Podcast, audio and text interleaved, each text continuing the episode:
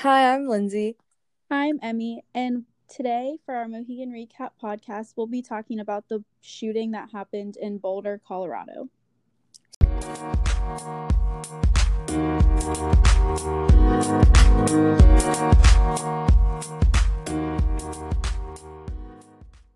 So, this shooting happened just a couple weeks ago at a grocery store in Colorado. It's still unknown as to why this had to happen and it leaves the victims' families with many questions and speculations. They have charged a spe- suspect with 10 counts of first degree murder and in Colorado in Colorado that means imprisonment without without parole. Um, and from talking to people who are associated with the suspect, they have found him to be very angry and described his um, as paranoid and antisocial. And this has brought a lot of speculation back to the topic of gun, gun control in America. So, Lindsey, what are some of your thoughts on the current gun control laws we have right now? I personally believe that we need more gun, gun control, like more background checks. Um, I definitely think there's way too many loopholes that can be taken to get these guns. So I feel like we need more background checks. I don't think we should t- take them away completely, but I think we need more um, security with them.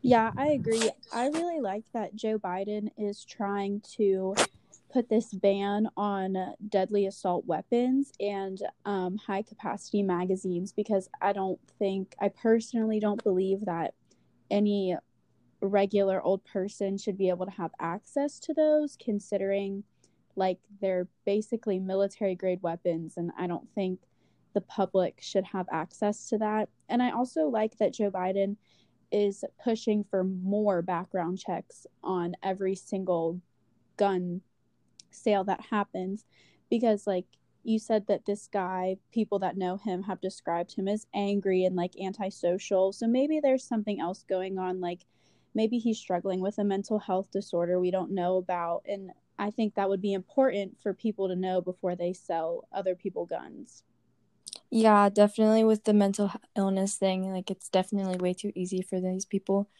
to get these guns. So it's definitely something that needs to be checked more recently, especially with the t- killings in Atlanta this past week. Um, and this grocery store shooting, it definitely is a big topic right now. And I think it needs to be in question.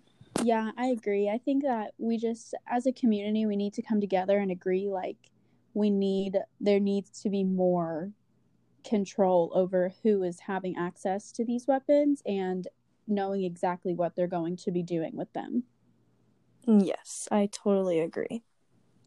Well, this has been Emme and Lindsey for our podcast. Thank you for listening and see you next time. See you next time. Bye.